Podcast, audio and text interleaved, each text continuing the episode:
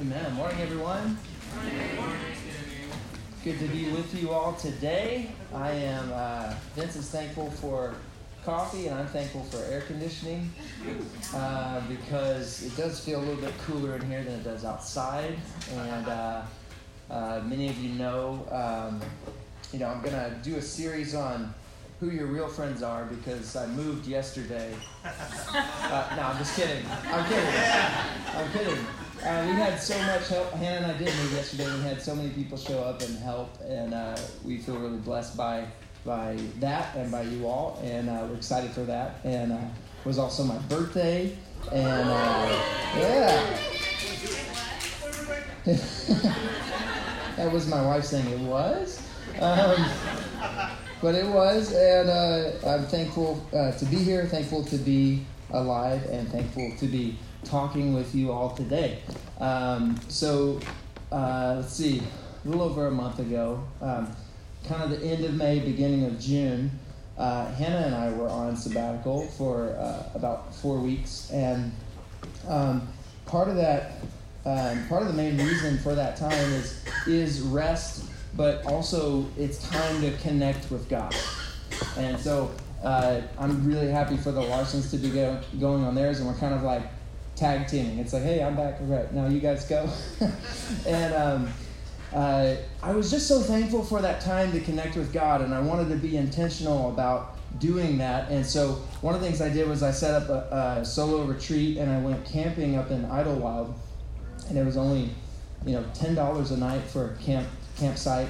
And I had this view of the mountains, and I went up there, and I just brought a Bible and a journal and one book and I was committed to three days to try not to go crazy hearing my own thoughts and just try to spend time with God, try to reflect on what He's doing and saying in my life, and and trying to reflect on what He was doing in this church body and in this family because uh, a good chunk of this year, so many uh, people who are part of our church are going through really tough things. Going through suffering, going through loved ones passing away, going through sicknesses and cancer and surgeries and and that's weighing heavy on all of us. And it was weighing heavy on me at that time. And so I was like, God, I got to connect with you. And I felt like God put the Psalms on my heart, the book of Psalms.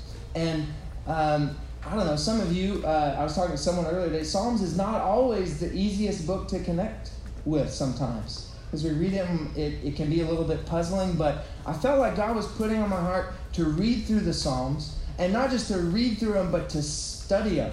Like, uh, and not even just to study, but to pray through the Psalms. Like, to slow down if God was saying to me and putting something in my heart and copy the verse down and kind of sit on it a little bit. And, and I started doing that, and I ended up reading through the whole book of Psalms in that, in that, in about a month, five or six weeks or something. And, and that's, that's the longest book of the Bible. It takes a long time to get through that many Psalms, but I felt like more and more like my heart was connecting with God through the Psalms. And I think that's the way it should be. Um, because I don't know if you realize this, but the Psalms are have, have been the song book and the prayer book of the people of God for over 3,000 years. They, they, the, the first Psalms started to be written in BC 1400. So that's about 3,400 years ago. And since then, like the way that the people of God have prayed has been with that book. There's psalms that are that are said and prayed aloud every Passover every year for the past several thousand years. Like it's the way, it's the song, it's been the song book of the church. If you want to know the songs that Jesus sang when he went to church, read the Psalms. If you want to know the prayer book that Jesus used as he was growing up and as he was in his ministry, read the Psalms. There's there's a wealth of not just knowledge, but heart knowledge and spiritual knowledge and way for us to connect with God. And that's what that's what I discovered during this time.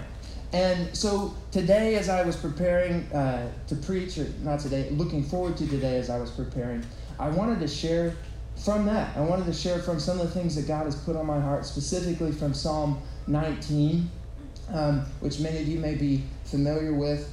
Um, and I want to share from Psalm 19 because it kind of has to do with that baseline of what you need to know in order to connect with God. And that's the, the, the point you have to understand before you can even connect with God is this that God, the God we worship is a God who reveals himself. The only way we know about God is that He chooses to reveal Himself to us and wants us to know Him. And that's what this psalm is about. And so, I, as we go through this psalm, I just want to kind of go through sections and talk about the ways that this psalm says that God reveals Himself to us. Is that all right? If you got a Bible, you can turn to Psalm 19. It'll be on the screen. If you need a Bible, you can run up here. It won't be too distracting. And you can just grab one right now because uh, we have and a bunch of them. All right, anyways, let's go. Psalm 19, uh, verse 1 says this The heavens declare the glory of God, the skies proclaim the work of his hands. Day after day, they pour forth speech. Night after night, they reveal knowledge. There's that word reveal. They reveal knowledge. They have no speech. They use no words. No sound is heard from them. Yet, their voice goes out into all the earth. Their words to the ends of the world. In the heavens, God has pitched a tent for the sun. It's like a bridegroom coming out of his chamber, like a champion rejoicing to run his course. It rises at one end of the heavens and makes its circuit to the other, and nothing is deprived of its warmth. The heavens declare the glory of God silently, without words. I remember uh, several years ago, the first time I went to Yosemite. Anyone been to Yosemite? Yeah. yeah? And we were going to do a big hike, and so we had to get up super early in the morning. And you know, while it's still really dark, I don't know, we got up at three or something, and we're you know trying to move around a campsite at three in the morning and not make too much noise and get our backpacks and all that stuff. And then we get to the trailhead, and just by chance I happened to look up, and it was like more stars than I'd ever seen in my life. And I grew up in the country. I grew up in a big town of 5,000 people in Arkansas. But I looked up and it was so many stars at four in the morning, pitch black except for just the stars. Just, like I don't think the moon was out, but it was just just felt that much light, and I just stopped. Like I, we, were, we needed to start hiking, but I just stopped and I was just in awe, and there might have even been a tear. I don't know, but it was just beautiful, right? And how many of you have had a moment like that? Whether it's with the stars or maybe for you it's watching the sunset um, you know, going out to Sunset Cliffs and watching the sun go down, or climbing a mountain and getting a mountaintop view, or whatever it may be. We've all had moments like that. And, um, you know, I, what's going on when we have those moments? You know, what's going on in my head is not like, I wonder how many stars per square inch are up there, and I wonder how many million miles. It's not fully that. It's something bigger. There's the facts and the figures, and that's amazing, but it's bigger than that. You know what's happening? It's awe. It's awe at, at the one who made this. Because I know how far that is out there, and I can't even comprehend how big space is, and how small I am, and how much, if space is that big, how, how much bigger is God who made it? Right? And if I'm that small, like, why does he even care about me? And yet Psalm 8 says, you know, who is man, who's mankind that you're mindful of them, that you love them. He he loves us. And so you're there in that moment, and it's like, whoa. And in those moments, you remember, even just for a second, who's really in control. Yeah. Am I right? Yeah. I used to say, I watch the sunset to remember who's in control. Because it calms my heart, slows me down. It, re- it reminds me that whatever I'm going through, you, you, know, how, how easy is it to forget that God's in control? Yeah. Anyone with me? Um, it, it's so easy to think that, uh, to just get caught up in our own problems, which are very real. I'm not discounting our problems, but it's easy to get caught up in them. It's easy to not see anything past them. It's easy to look up at the skies and not see that the heavens are declaring the glory of God, silently proclaiming it. That God is still in control, that God, the God who made all this, this is this pales in comparison to his glory. You know, that, that's one of the things about this passage that's so amazing that it was written however many thousand years ago by David is that in the ancient Near East it was very common for cultures to worship the sun, to worship the sun as a god. And yet there's three verses in here that, that describes the sun and how amazing it is, but it's all of it is just saying the sun is just a piece of God's creation that points to his glory. That God is the one who put the sun there, and the fact that we see it every day and it rises and sets and it all no nothing is deprived of its warmth is evidence not of the sun's glory, but of God's glory because he made it. So important to have those moments of bigger perspective. Amen? We need it because it's so easy to forget God is in control. We live in a society that doesn't look up at the stars. I mean, we do, but we don't see God's glory in it.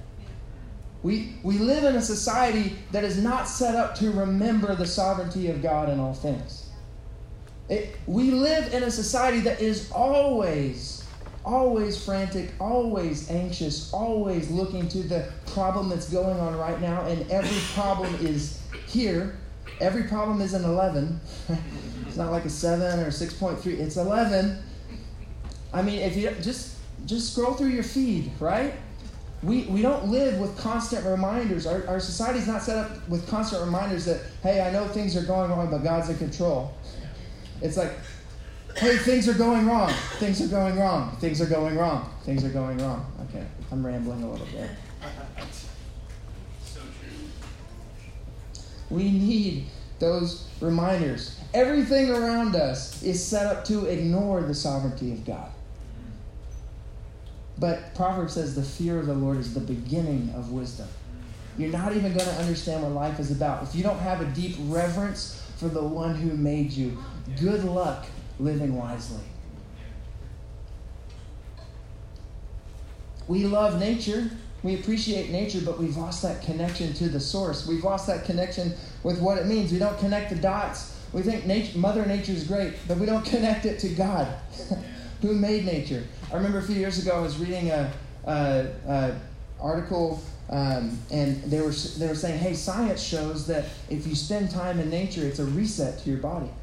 So your your your hormones that have to do with stress, and you start to think clearly if you can spend three days in nature. And I was like, well, duh. I mean, aren't you? Like, I mean, we can prove it scientifically, but we don't point it back to the one who made it that way. Isn't that interesting? Get the science right, but ignore the source of it. Um, my degree is in biology. I, I, like to joke that I'm the preacher with a biology degree, not a Bible degree. um, but I'm working on that. I'm in school uh, to get the Bible degree. But I remember sitting in biology and I sat through a lot of classes with professors who were brilliant and didn't believe in God at all and felt like they could explain, you know, uh, everything that has evolved without the hand of God. And I remember sitting in a class in cell biology and uh, the professor we went through literally every every microscopic part within your cell. So not just cells. We went we went through everything that makes the cell work so that you can have metabolism, so that you can take those things that you're eating and turn them into energy somehow. and and we were learning that the whole semester, and I remember being there in classes. Professor doesn't believe in God, not talking about God at all, eh, talking against God. And I remember sitting in there and my heart just bursting with worship. Like holding back tears, because how amazing is this? that now after thousands and thousands and however long like however many hundreds of years we've had science and been figuring this out and now we can see it happening and we can explain it we can put it up on the chalkboard god did that before we even thought about it and it's been going on for every generation for every person and every one of the billions of cells in your body you didn't even think about it today when you had that donut on the way to this place just me okay that was a, that was a confession I earned it. I moved yesterday, all right? Yeah, it was my birthday. Cake, donuts. Don't have to tell me twice. Um, But I remember sitting in those classes and just like, wow, God. But if you're not connecting those dots, if you're not listening to the heavens that are declaring the glory of God, you're going to miss the purpose. You're going to miss what God is trying to say to you. You're going to miss those moments where God is trying to say, I've got you. I know your world feels like it's everywhere. I know it feels like it's a flurry and you can't control it and you can't see the end of where you're going, but I've got you. I've got you. The stars are shining at night. You don't even understand it, but I've got you. Maybe you're here today and you need that reset. I don't know.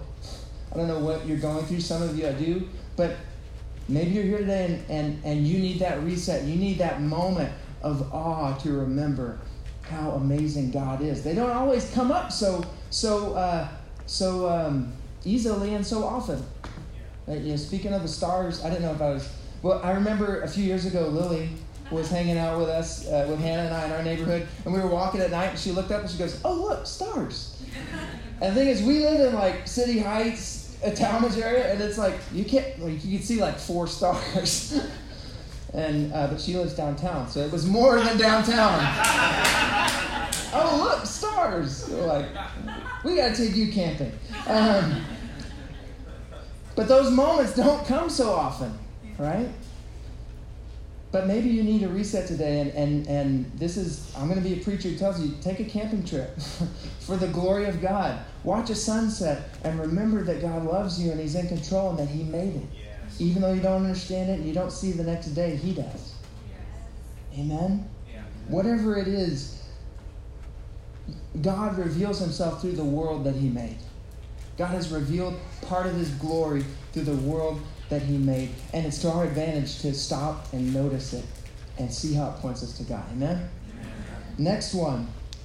God revealed so God reveals himself through the world, God reveals himself through his word. In the next verse, David makes just an not an about face, but just an abrupt turn. It's like, now I'm going this way. Because he's talking about creation, and then he switches from uh, the world that God's made to the word that God has given us. He says this the law of the Lord is perfect, refreshing the soul.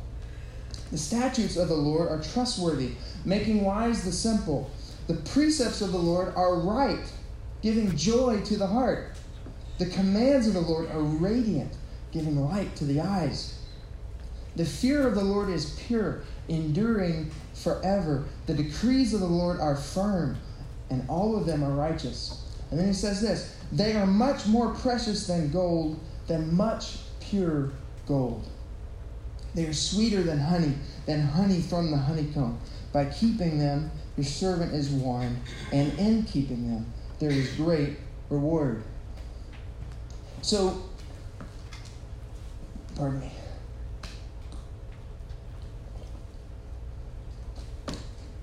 David switches. He talks about the Word of God. And so, the Psalms are they're songs, they're poetry, and it, it's different to preach on because it's not like we're dissecting the meaning of each line and, and distilling it down and giving it to you. It's, it's supposed to hit you in your heart. But what's interesting is when you look at this section, David takes six synonyms for the Word of God, the Word that God has given us. He's saying not only does God show Himself through creation, He doesn't just give us that and have us guess the rest. You know, we would know a lot about God's glory if we just look at creation, but we wouldn't know about grace unless we have the Word, right? We wouldn't know about God's, the rest of God's character or His commands, how He wants us to live, except for the Word of God. Y'all with me? Yeah. Right? And so what He does is He takes six different descriptions of the Word of God the, the law, the statutes, the precepts, the commands, the fear of the Lord, the decrees, and He describes them in these ways. It's perfect. think God, God's word is perfect. God's word is trustworthy. God's word is right. God's word is radiant. God's word is firm. It's more precious than gold, sweeter than honey from the honeycomb. and then it does, yeah, then it doesn't. It doesn't leave it there. It not only describes God's word, it says how it affects you. Right? Do you see that? It says it refreshes the soul. God's word makes wise the simple. So if you can admit to being simple, God's word will make you wiser. Amen. God's word gives joy to your heart. God's word gives light to your eyes. It's the way that you can see. God's word endures forever, and everything in God's word is righteous. As I read that, I have to ask us today is that the way we think of the Word of God? Are those the thoughts? Do we relish the time that we get to spend in God's Word that refreshes our soul, that gives joy to our heart?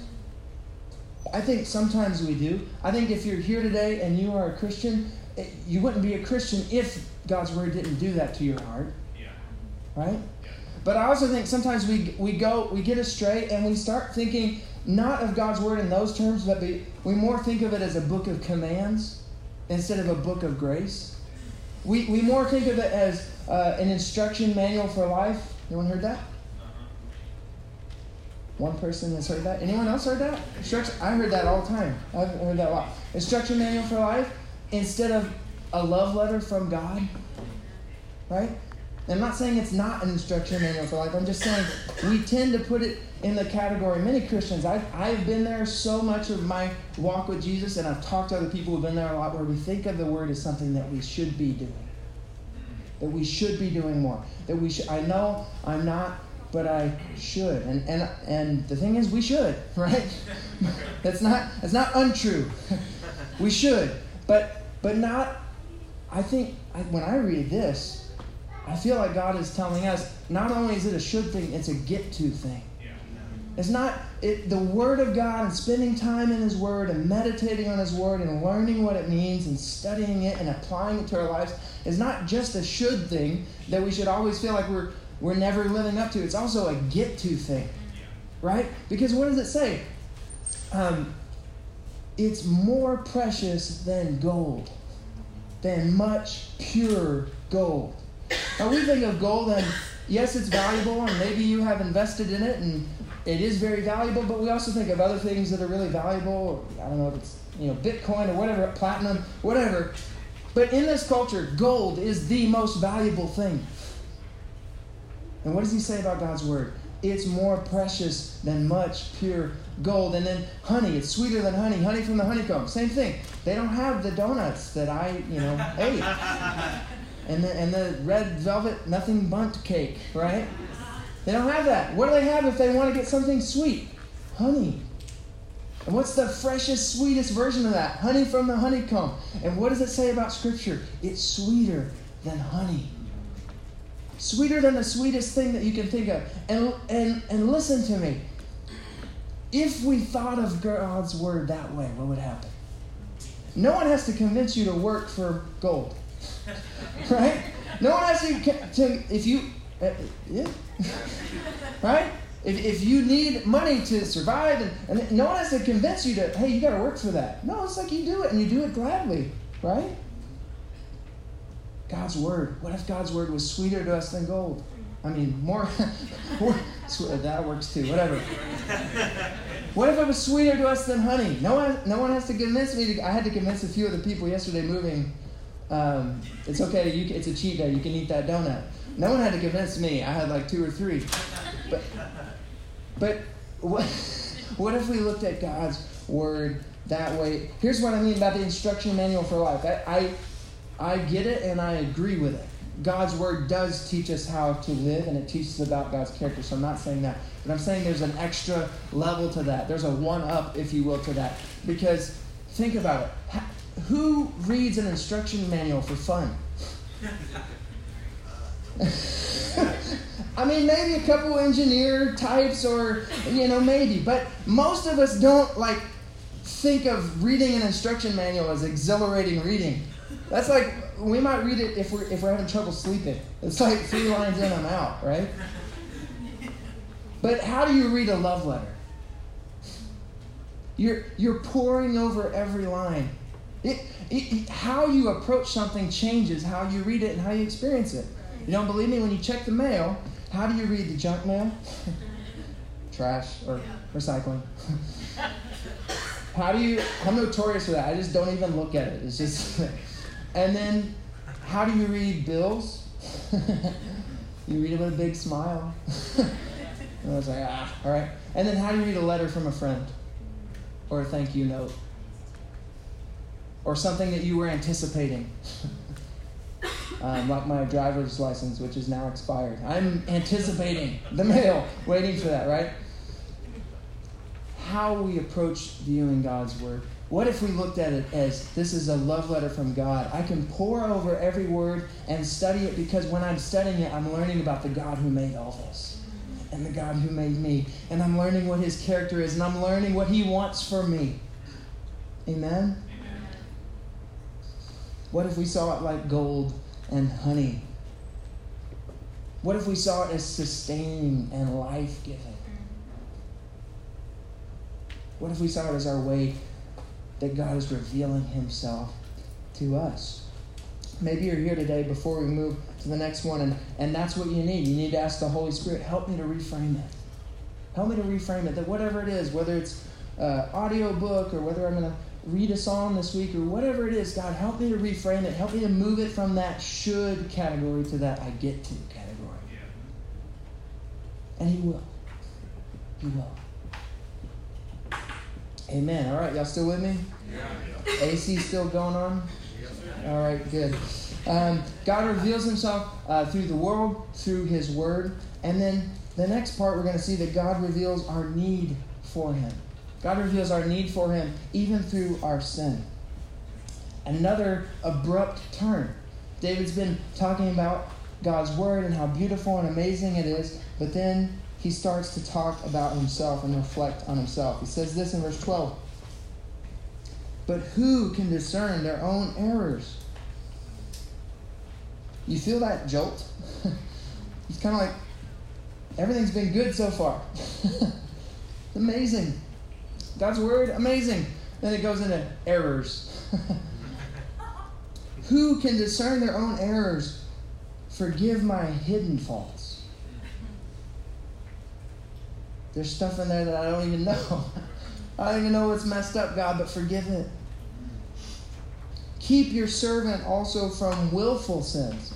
So the things I do know, but I keep doing in rebellion against you, keep me from that.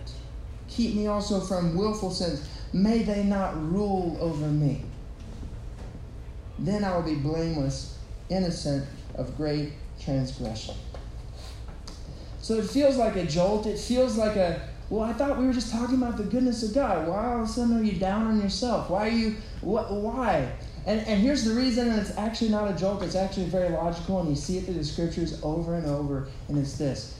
When we come into the presence of a holy God, not only are we in awe of Him, but we are reminded of all the parts in us that aren't holy. And it's humbling. It is humbling. When God is revealing himself to us, he also he reveals ourselves to us. That's a grace of his presence to he's we see him in his holiness and then we remember, wait, what am I doing here? how how how do I get to see this God? How do I get to be in a relationship with this God? We're reminded we have this knowledge of our own selves that John Calvin in the 1500s, like 1536, first line of Institutes, which is one of the most influential theology books in Christianity in the last 500 years. First line Our wisdom, insofar as it ought to be deemed true and solid wisdom, consists almost entirely of two parts the knowledge of God and of ourselves. And then he goes on to say, without knowledge of God, there is no knowledge of self. When we interact with the presence of a holy God, we can't help but become aware of our unholiness. And that's why David jumps from how good and amazing God is and his word is to God, please forgive me. Forgive my errors. Forgive my hidden faults, the things I don't even know about yet, and I don't know why I do that, or I don't know that it's broken, I haven't even seen it yet. And then, God, forgive me on things on top of that that I do know.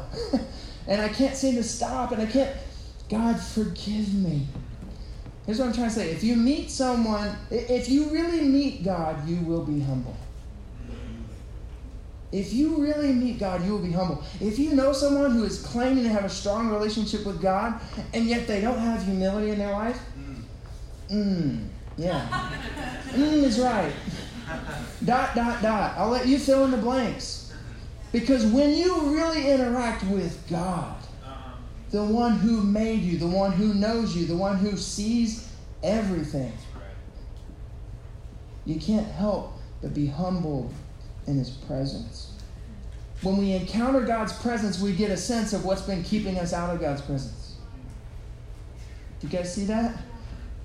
When we begin to see this glory, we're like, oh, but this and that and that. he made all this and he's in control, but I haven't been honoring him. I've been rebelling against him. I've forgotten him. Right? Or or we begin to see, I know that his glory is being proclaimed every day, but I've been ignoring it. I've forgotten that he's sovereign. I've forgotten that he loves me. Or I know that He's given me His word, but I've been ignoring it. I've been neglecting it. It's been collecting dust in my heart or on the shelf. But how beautiful is God's word that it anticipates that experience that all of us have had, that David had thousands of years ago.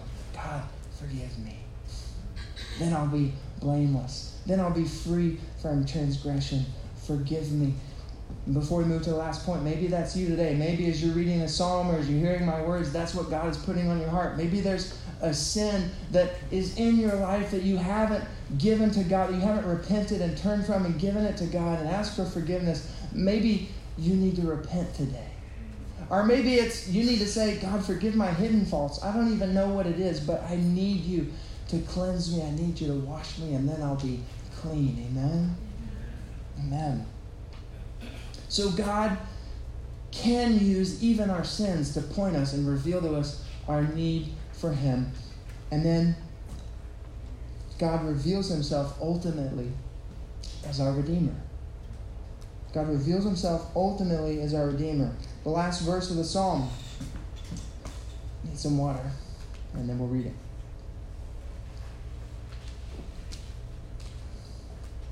Psalm 19:14. May these words of my mouth and this meditation of my heart be pleasing in your sight, O Lord, my rock and my redeemer. May these words in my mouth and this meditation of my heart be pleasing in your sight, O Lord, my rock and my redeemer. It's become a very important verse to me. It's one of the verses that I pray before I preach. It's one of the verses that um, it's become a life prayer. May, may the words of my mouth, may the meditation of my heart be pleasing to you, God. But that last word of the last line of that psalm, Lord, my rock and my redeemer, points us ahead. Points us ahead to something that David only knew in part and didn't know in full. It points us ahead to Jesus. Because God not only reveals himself in creation, he not only gives us this sense of awe so that when we climb a mountain or when we ride a wave or when we look at the stars, we can think, wow, how amazing is God in this world that He made? And He, he didn't just reveal Himself to us in His Word, He doesn't. He, he lets us know His character, He lets us know His works, He lets us know um, how we can respond. He lets us know what it means to be in relationship with Him and gives us hope in the future. But He didn't just give us that, as great as that is. And He didn't just make us aware of our sin. he doesn't just say, hey, but you're a sinner and, and just deal with it. Yeah, thank God. Because what happens? He reveals himself as our Redeemer. He came to deal with our sin. John, the Gospel of John says this the Word became flesh. John 1 1, in the beginning was the Word, and the Word was with God, and the Word was God. And then verse 14 the Word became flesh and made his dwelling among us. We have seen his glory, the glory of the one and only Son who came from the Father, full of grace and truth. If you want to see the pinnacle of God revealing himself to us, we look at Jesus, who was the Word of God become flesh. so that we could see the glory of God in a person and in what he did. And what he did was come to be our Redeemer. Amen. The God who revealed himself in the heavens came down to earth. The maker of heaven became a little baby. The word, which is so beautiful and full of wisdom and more valuable than gold and sweeter than honey, the word put on flesh and became a person, Jesus Christ. And though his presence exposed our sin and made us aware of how, how far we fall short, he didn't come to shame us, but he came to forgive us. He came to be our Redeemer. A Redeemer, in this sense, means one who purchases back freedom from bondage or slavery. I'm no longer a slave to fear.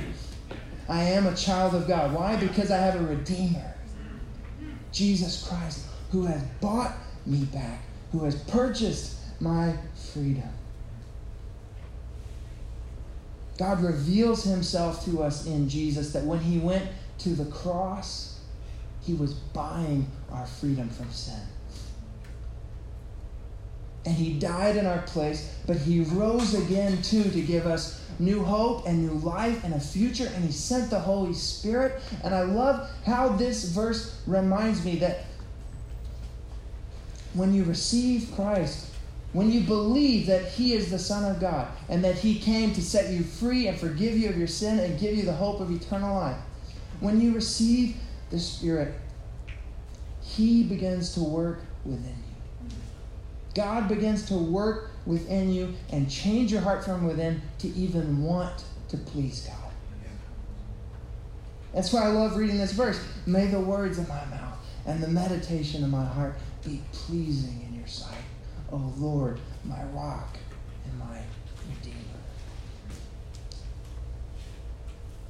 I know I have hidden faults and I don't know what to do about them. But God, it's an evidence of your work in my life that you even point me to you to ask for help. Amen?